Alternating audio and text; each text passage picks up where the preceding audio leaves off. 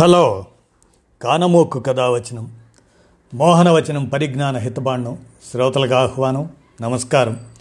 చదవదగునెవరు రాసిన తదుపరి చదివిన వెంటనే మరువక పలువురికి వినిపింపబూనిన అది ఏ పరిజ్ఞాన హితబాండమవు పో మహిళ మోహనవచనమై విరాజిల్లు. పరిజ్ఞాన హితబాండం లక్ష్యం ప్రతివారీ సమాచార హక్కు ఆస్ఫూర్తితోనే ఇప్పుడు. జీవిత స్వగతం కింద కంపానియన్ ఆఫ్ ఆర్డర్ జగదీష్ గారి జీవిత స్వగతాన్ని మీ కానమోకు కథ వచ్చిన శ్రోతలకు మీ కానమోకు స్వరంలో ఇప్పుడు వినిపిస్తాను వినండి. కంపానియన్ ఆఫ్ ఆర్డర్ జగదీష్ ఇక వినండి.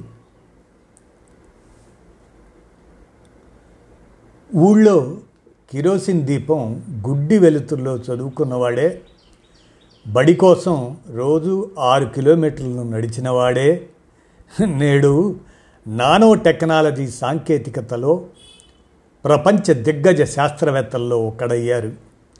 ఆస్ట్రేలియా అందించే అత్యున్నత పౌర పురస్కారం కంపానియన్ ఆఫ్ ఆర్డర్ని అందుకున్నాడు. మన దేశంలోని భారతరత్న స్థాయి గౌరవం అది.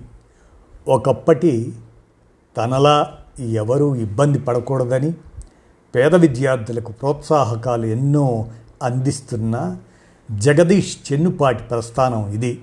వినండి. ఆయన స్వగతంగా కృష్ణా జిల్లా తోట్లవల్లూరు మండలంలోని వల్లూరుపాలెం అనే చిన్న గ్రామం మాది. పెదనాన్న అత్తయ్య వాళ్ళు వాళ్ళ పిల్లలతో కూడిన పెద్ద ఉమ్మడి కుటుంబం. మా నాన్న చెన్నుపాటి ధర్మారావు టీచర్. నేను మా ఊళ్ళోనే ఏడో తరగతి దాకా చదివాను.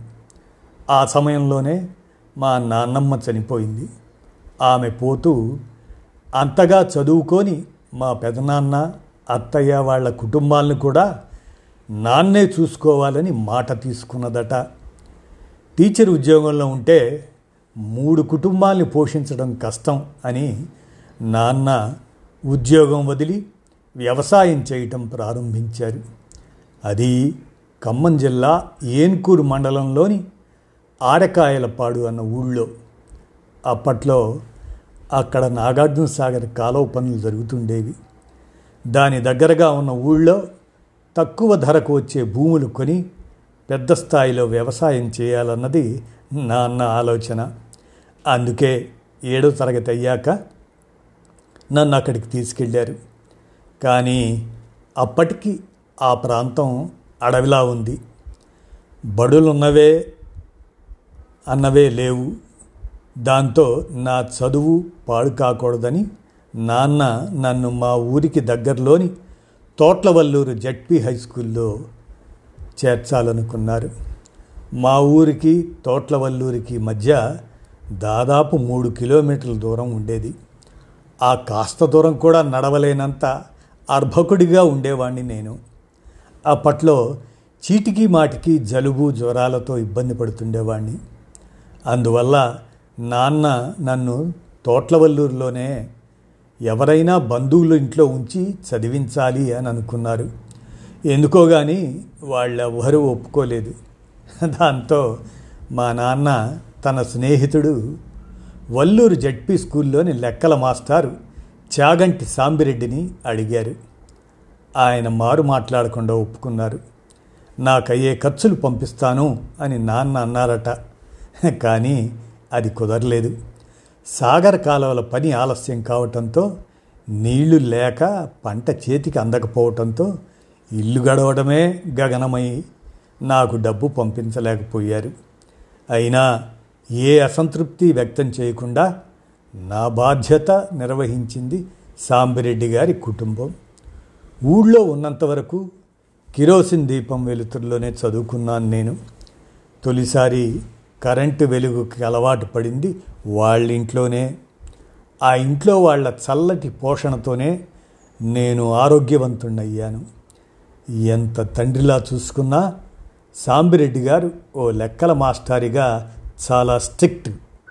ఉదయం నాలుగు గంటలకి నిద్రలేపి నిల్చోబెట్టి మరీ చదవమనేవారు.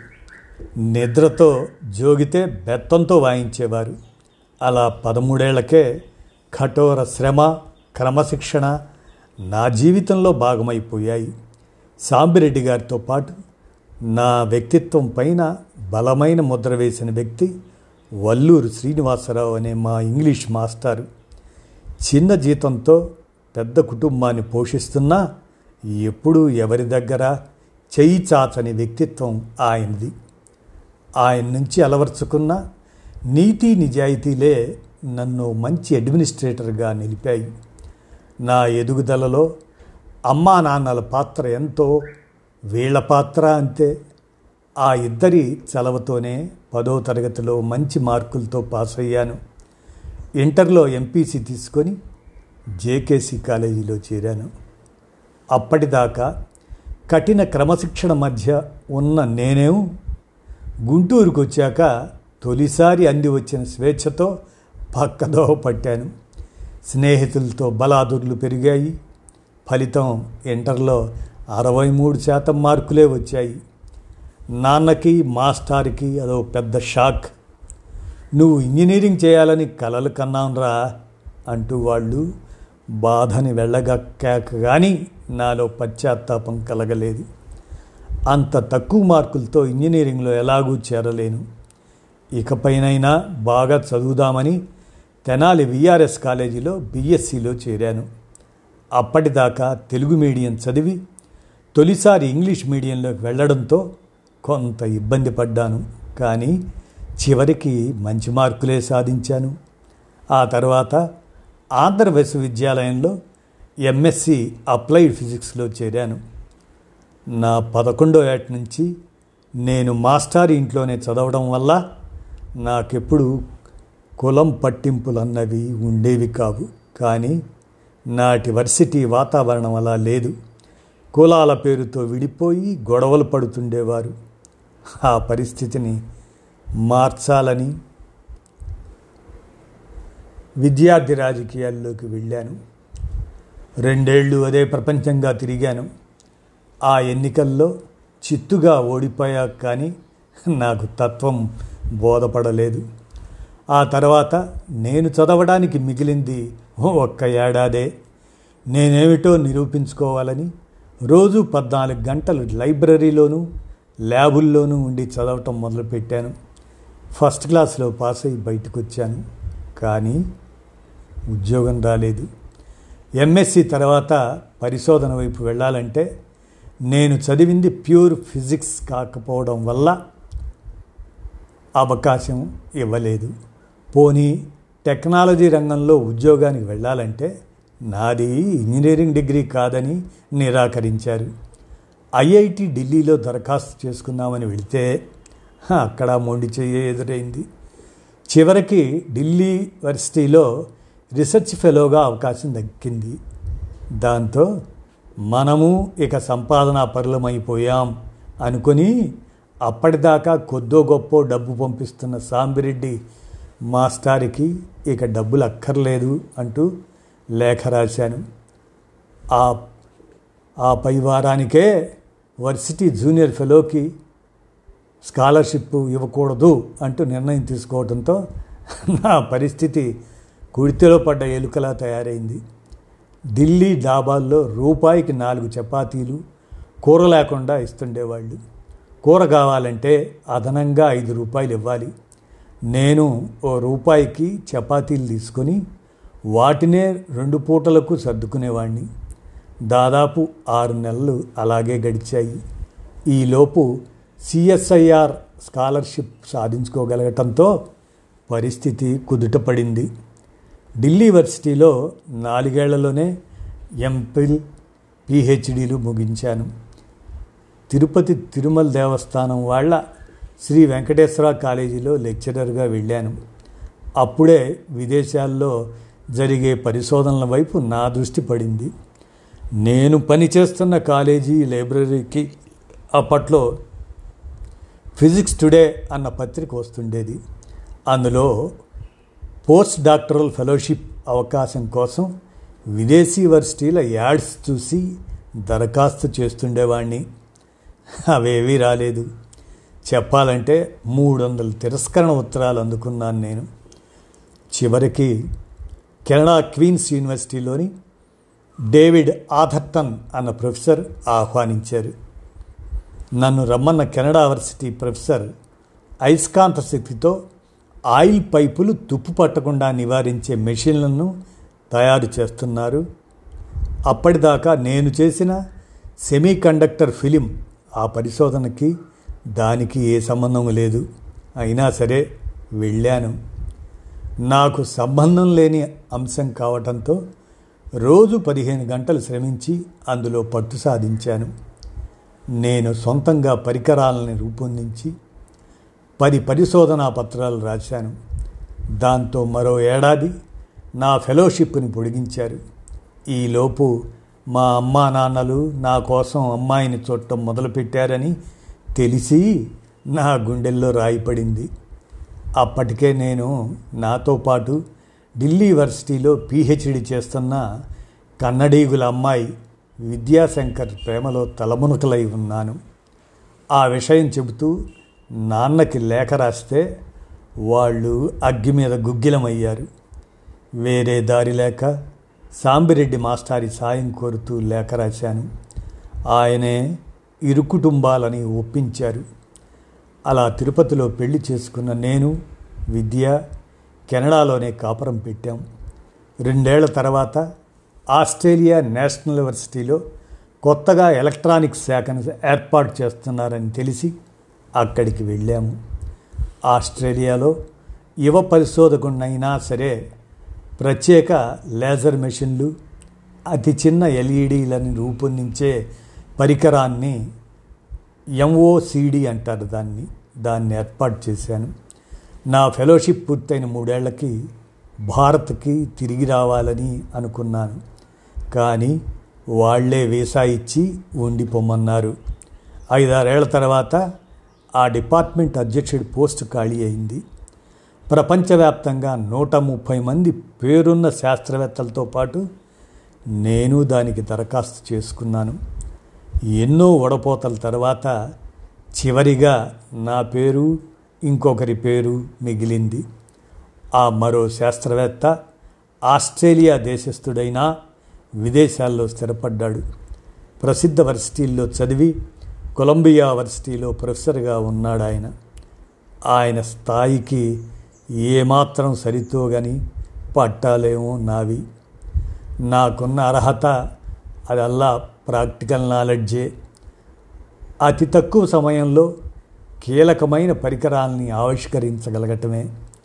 చివరికి వర్సిటీ పాలకులు నా వైపే మొగ్గారు. వాళ్ళు నా పైన ఉంచిన నమ్మకానికి తగ్గట్టే పాతికేళ్ళలో ప్రపంచంలోని అత్యుత్తమ ఎలక్ట్రానిక్స్ డిపార్ట్మెంటుల్లో ఒకటిగా మా శాఖను తీర్చిదిద్దాను. ప్రపంచమంతా ఇప్పుడు కాలుష్యరహిత హైడ్రోజన్ శక్తిని ఉపయోగించుకోవాలనుకుంటుంది.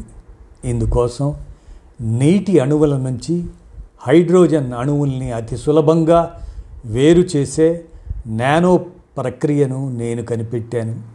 అదే కాదు అత్యాధునిక మొబైల్ ఫోన్లలో ఉపయోగించే ఫోల్డబుల్ ఎల్ఈడి లైట్లు గ్రాములో వెయ్యో వంతు మాత్రమే బరువు ఉండే సోలార్ సెల్లు మనిషి కేవలం నీడలాగా కాకుండా ఓ త్రీడీ బొమ్మలా కనిపించే హోలోగ్రాములు ఇవన్నీ నా నానో పరిశోధనలతో బయటకొచ్చినవే.